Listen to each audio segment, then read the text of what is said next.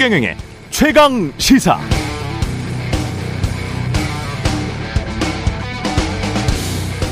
네, 최근 미중 갈등이 격화되는 상황에서 나온 눈에 띄는 뇌신 하나가 있었습니다.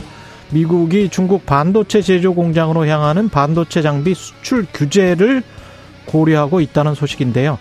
이게 만약에 지금 논의되는 방향 그대로 실행되면 중국의 반도체 공장을 가지고 있는 한국의 삼성전자와 SK 하이닉스도 손해를 볼 수 있다는 보도가 있었죠. 로이터 통신, US 뉴스 앤 월드 리포트 등이 보도를 했습니다. 우리 기업들이 어떻게 손해를 보느냐? 중국 회사에만 반도체 장비 수출 규제를 하는 게 아니라 중국에서 반도체 회사를 운영하는 모든 회사들도 장비 수출 규제를 당한다. 그렇기 때문에 삼성전자는 중국 시안 등에 두 개의 메모리 공장이 있고 SK 하이닉스도 지난해 미국 인텔사로부터 NAND flash 공장을 인수했으니까 그래서 타격이 있을 수 있다는 겁니다. 이렇게 되면 NAND flash 시장에서 점유율 경쟁을 벌이고 있는 중국계 반도체 회사뿐만 아니라 삼성, SK 하이닉스는 타격 입고 경쟁자인 미국 회사들 웨스턴 디지털과 마이크론사가 혜택을 입게 됩니다. 아직 논의 초기 단계인 것 같습니다만 한국과 반도체 동맹하자고 했으면서 이런 말이 미국 국내에서 나온다는 것 저는 뒤통수 맞은 것 같은 그런 기분이 드는데요.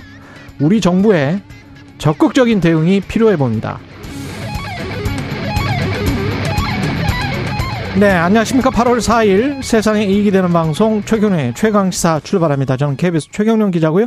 최경련의 최강시사 유튜브에 검색하시면 실시간 방송 보실 수 있습니다. 문자 참여는 짧은 문자 50원, 기본자 100원이 드는 샵9730 유튜브 무료 콩 어플 많은 이용 부탁드리고요. 오늘 최강시사 김성환 더불어민주당 정책위 의장 그리고 정우택 국민의힘 의원 만납니다.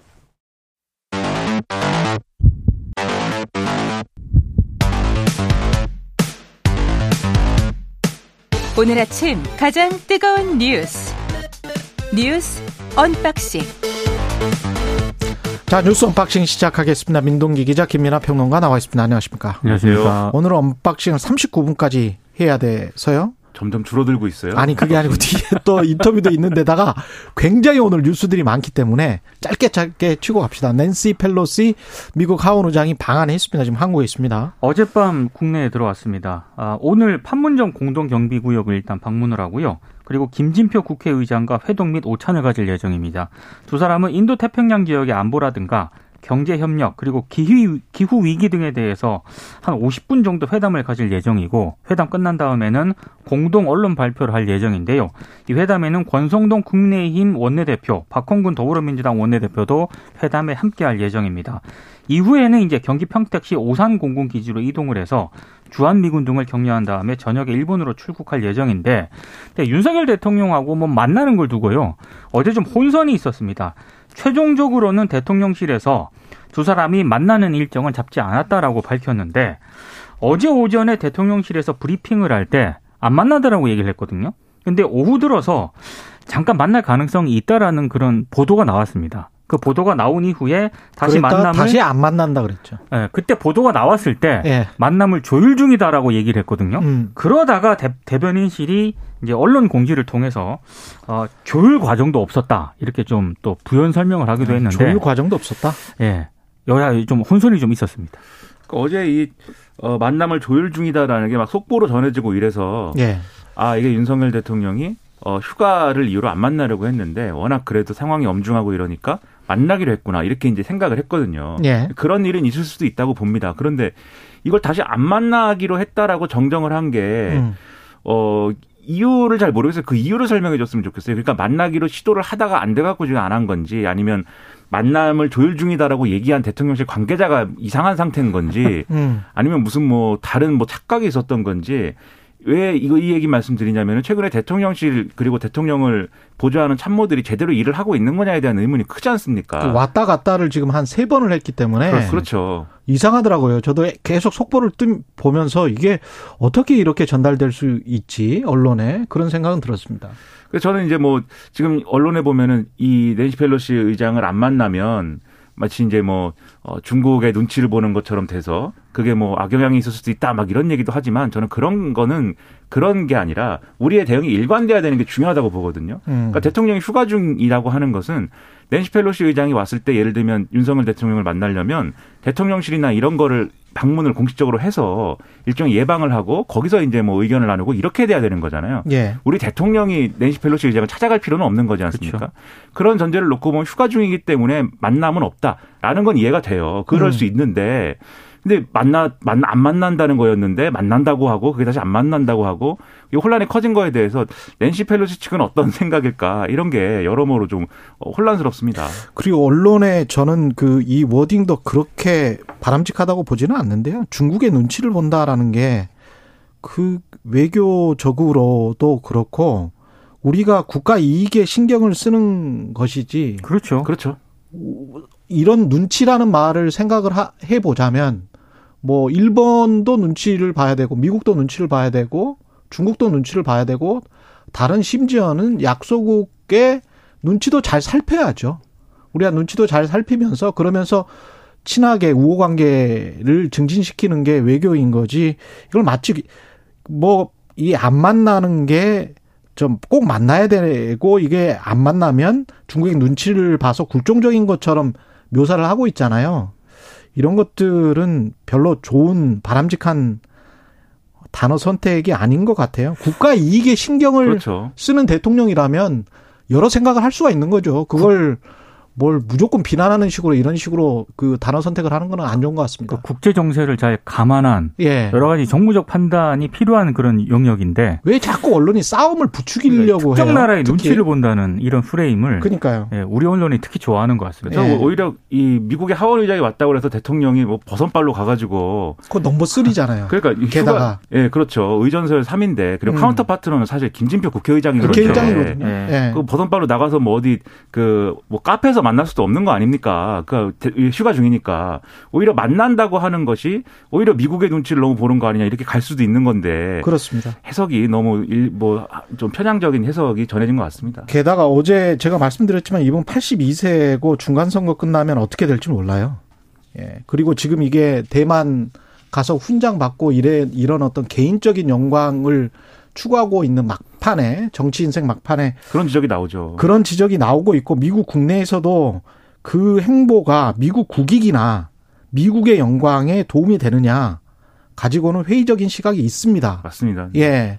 그래서 그럼 이런 저런 것들을 다 생각을 해봐야 돼요. 그 본인의 예. 개인적 영광을 위해서 음. 이 아시아를 흔들고 있다라는 그런 지적도 나오고 그렇죠. 있습니다. 대만에서 최고 훈장 받은 것과 미국과 중국이 갈등해서 미국이 오히려 손해를 만약에 보게 된다면 그게 과연 저울질을 해놓고 보면 그게 어느 게 더 클지는 자명한 거잖아요. 예. 전직 국정원장에 대해서 대통령실이 고발을 승인했다. 이 말을 국정원장이 한 게 확인이 된 거예요. 그러니까 이게 지난 일 국회 정보위가 열렸는데요. 예. 어, 김규현 국정원장이 이제 출석을 하지 않았겠습니까? 근데 박지원 전 원장하고 서훈 전 국정원장의 그 고발 사건이 있지 않습니까? 그거를 윤석열 대통령에게 보고를 했느냐 의원들이 이렇게 물었거든요. 근데 김규현 원장의 발언이 정확하게 이런 발언이었습니다. 대통령에게 보고를 했고 어, 대통령이 승인했다. 이렇게 얘기를 한 겁니다.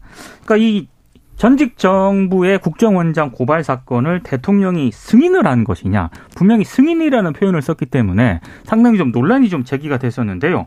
논란이 제기가 되기된 이후에 승인받은 건 아니었지만 뭐 어, 방, 고발 방침을 통보했을 뿐 허가나 승인을 받은 것은 아니다. 그리고 대통령실과 아무런 협의가 없었다. 이제 이게 이렇게 국정원이 해명을 했거든요. 이 해명을 두고도 뭐 승인받는 건 아니었다고 하더라도 그러면 방침을 통보, 사전에 대통령실에 알렸다는 거는 이건 팩트라는 거를 인정한 거 아니겠습니까? 음. 그래서 왜 이 사안을 굳이 대통령에게 보고를 했을까? 실제로 승인을 안 했을까? 심지어 또 어떤 언론에서는 김규환 국정원장이 이런 사안은 모르지는 않을 터인데 굳이 이렇게 승인이라는 표현을 국회 정보위 나가서 한 이유 그 부분입니다. 예, 그거는 예.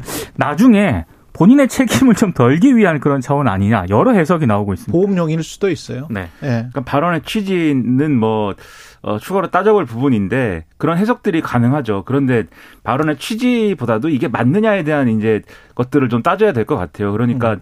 어, 지금 말씀하신 것처럼 전 정부에 대한 어떤 뭐 이런 수사나 이런 것들에 대해서 대통령이 뭔가 지시를 했다거나 기획을 했다거나 뭐 이런 논란으로 커지는 거잖아요. 지금 야당 주장은 그런 거 아닙니까? 그렇죠. 근데 지금 해명과 설명이 안 맞는 부분에 대해서 큰 의문이 있어요, 저는. 그러니까는 국정원장은 분명히 얘기를 한 거잖아요. 보고하고 승인을 했다. 근데 이제 뭐 지금 국민의힘은 이 승인의 대통령실이 승인했다. 그렇죠. 예. 근데 이 승인의 의미가 뭐 그냥 어떤 얘기를 하다 보니까 그런 표현이 쓴 거지 뭐 허락받고 고발했다는 뜻은 아니다라고 이- 얘기를 했지만 적어도 국정원장의 설명과 국정원의 공식 입장에 충돌을 합니다. 국정원의 공식 입장은 어쨌든 사전에 논의한 바는 없고 그냥 보- 그냥 통보를 했다는 거잖아요. 예. 근데 국정원장은 어쨌든 그게 보고든 승인이든 간에 대통령하고 뭔가를 교감하고 주고받았다는 얘기가 되지 않습니까? 게다가 그러니까 승인이라는 충돌하고. 말을 쓴 이 국정원장의 출신이 외무고시 출신의 외교관 출신이잖아요. 그렇죠. 단어 선택을 누구보다 잘할 사람이 국회에 나와서 일부러 기록되게 승인이라는 말을 그렇죠. 한 것으로밖에 보이지 않거든요. 그렇죠. 그리고 이게 예. 해명이 또 달랐던 게요. 음. 두 전직 국정원장이 고발이 됐을 때 대통령실에서 그렇죠. 어, 국정원 보도자를 보고 알았다라고 얘기를 했거든요. 그렇죠. 그러니까 그거와도 지금 맞지 않는 대목이 있는 겁니다. 음. 그러니까 이게 모든 것을 과연 윤석열 대통령이 뭐 야당 주장대로 기획했느냐 뭐 이거는 모를 일이지만 적어도 국정원장하고 대통령이 예를 들면 독대를 했느냐 독대를 예. 해가지고 과거처럼 이런 민감한 현안에 대해서 어 그렇게 교감하고 뭐 이런 일이 있었느냐 그거 자체로도 사실은 문제가 될 수 있는 것이고 음. 나아가서는 서로 해명이 안 맞는 이유 뭐냐 여기에 대해서도 추가적인 뭐 어떤 설명이나 그렇죠. 또는 뭐 이런 것들이 있어야 됩니다. 이래 이게 이상한 일이에요. 좌우지간 국정원의 공식 발표는 협의가 없었다는 게 국정원의 입장입니다. 네. 이재명 의원의 배우자 김혜경 씨 법인카드 유용 의혹에 관해서는 지금 점점 수사가 배모 씨 이 사람이 핵심이잖아요. 예. 핵심인데요. 예. 어제 경찰이 소환 조사를 했습니다. 그런데 좀 그 전과는 좀 다른 게 어, 경찰 조사는 몇 번 받았거든요. 근데 어제는 피의자 신분으로 불러서 조사를 했다는 거고요. 일단 경찰이 배모 씨를 상대로 법인카드 유용 등 과정에서 윗선 지시라든가 개입이 있었는지 등을 추궁을 했다라고 하고 일단, 일단 수사는 받고 조사를 받고 귀가는 하는 그런 상태입니다. 예. 어, 지금 이 배 씨는 경기도 7급 별정직 비서에게 초밥이라든가 쇠고기 등을 이 음식을 법인카드로 구입을 해서 김혜경 씨에게 전달하게 하고 대리 처방을 받아서 약을 구입하게 한 혐의를 받고 있는데요. 어, 일단 경찰 조사가 상당히 본격화되는 그런 모습이기 때문에 앞으로 이 배모 씨 그리고 지금 다른 어떤 보도도 있거든요. 예. 이번에 그 자택에서 이제 참고인 조사를 받은 받고 난 뒤에 자택에서 숨진 채 발견된 그 남성 있지 않습니까? 음. 뭐 동아일보 보도에 따르면 어, 이, 이 남성 명의의 신용카드가 여러 차례 성남 등에서 사용된 뒤에 취소가 됐고 예. 이어서 배모 씨의 경기도청 법인카드로 다시 결제된 정황을 확인을 했다. 라고 지금 동아일보가 보도를 했는데 물론 이건 동아일보 보도기 때문에 실제 사실관계 여부는 조금 상황을 좀 파악을 해봐야겠지만 관련된 보도들이 지금 이어지고 있기 때문에 예 좀 상황을 봐야 될 것 같습니다. KBS 같은 경우도 카드 바꿔치기 과정에서 개인 카드를 빌려줬던 그 인물이죠. 그렇습니다. 그 예. 인물이 배씨 소유 빌라에서 살았고 배씨 소유는 그 5급 직원 네. 김혜경 여사와 직접적으로 이제 컨택하는 그 직원이죠. 그 직원의 소유 빌라에서 살았고 경기도 산하기관의 비상임 이사로 재직한 재직했었다. 음, 단순한 어떤 참고인이 아니었을 수도 있었을 것 같습니다.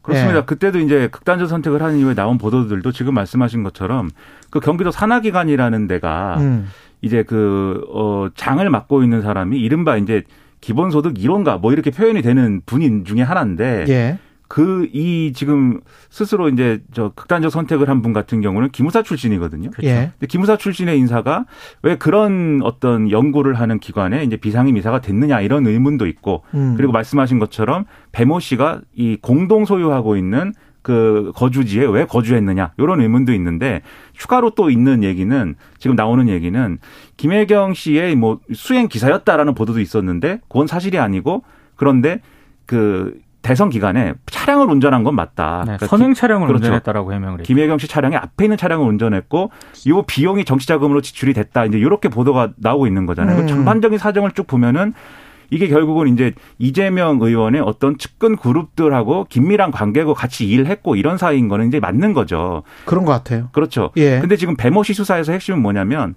이 이재명 의원이 대선 기간에서도 주장을 했습니다만 배모 씨가 이러저러한 일을 한 것은 사실이다라고 인정을 한 거예요. 다만 이게 어떤 종류의 지시나 어떤 그런 거에 의한 것인지 아니면 이분이 어떤 과잉 충성을 하고 뭐 그런 과정에서 아래 사람들을 괴롭힌 것인지 이런 것들이 의문이었는데 처음에 배모 씨하고 그다음에 그 아래 이 하급 직원이라고 하는 음. 이두 사람의 관계냐 라는 거였는데 지금 확대가 좀 된 거죠. 이 문제가. 그 수사를 이제 이거는 어 빨리 좀 이 명확하게 하는 게 중요한데 그걸 위해서는 이재명 의원의 태도도 중요하다고 저는 생각을 합니다. 이재명 의원 계속 수사하는 거에 대해서 음. 이게 어떤 뭐 검경의 무슨 뭐 국기문란이다 이렇게 주장을 했는데 저는 그렇게 반응하는 건 맞지 않고 최대한 빨리 수사를 끝내자 이렇게 좀 어 얘기를 하는 게 맞지 않나 그런 생각입니다. 이게 배모 씨를 피의자 신분으로 소환을 했기 때문에 다음 순서는 김혜경 씨 소환이 임박했다 이렇게 볼 수밖에 없겠네요. 그렇죠. 그런 전망이 나오는 예. 거죠. 특히 어제 같은 경우에는 피의자 신분으로 조- 소환을 그렇죠. 했거든요. 예. 그러니까 다음은 김혜영 씨가 될 가능성이 있다라는 전망이 나옵니다. 지금이 뭐 8월이기 때문에 한 8월 중순까지는 끝내겠다라고 했었었잖아요. 곧 있으면 김혜경 씨 소환이 될 것 같습니다. 그 외교부가 일본 강제징용 문제와 관련해서 대법원에 의- 의견서를 제출을 했어요. 이게 강제징용 배상 문제 해법을 찾겠다면서 외교부가 민관 협의회를 구성을 하지 않았습니까? 근데 피해자들이 이 협의회에서 빠지겠다 이렇게 지금 입장을 내놓았습니다. 그러니까 최근에 외교부가 피해자들에게 알리지 않고 배상 관련 의견서를 대법원에 제출했다는 점을 좀 문제를 삼고 있는데요. 피해자 쪽에서는 현재 민관 협의회가 구성이 됐고 여기서 여러 가지 논의가 진행이 되고 있는데 외교부가 피해자 쪽하고는 아무런 논의 없이 의견서를 냈다. 근데 이 의견서라고 하는 게 법원의 판단을 유보하라는 그런 취지의 의견서 아니냐라고 지금 의심을 하고 있고요. 만약에 그렇다라고 한다면은 이 피해자 쪽에서는 신속한 재판을 받을 권리를 침해당했다라고 지금 의- 주장을 하고 있는 겁니다. 아, 다만 지금 정부안이 확정이 되면 동의 여부 절차에는 피해자 쪽에서도 협조하겠다는 입장을 밝혔는데 지금 민관협의회가 출범한 지 한 달 정도밖에 안 됐거든요.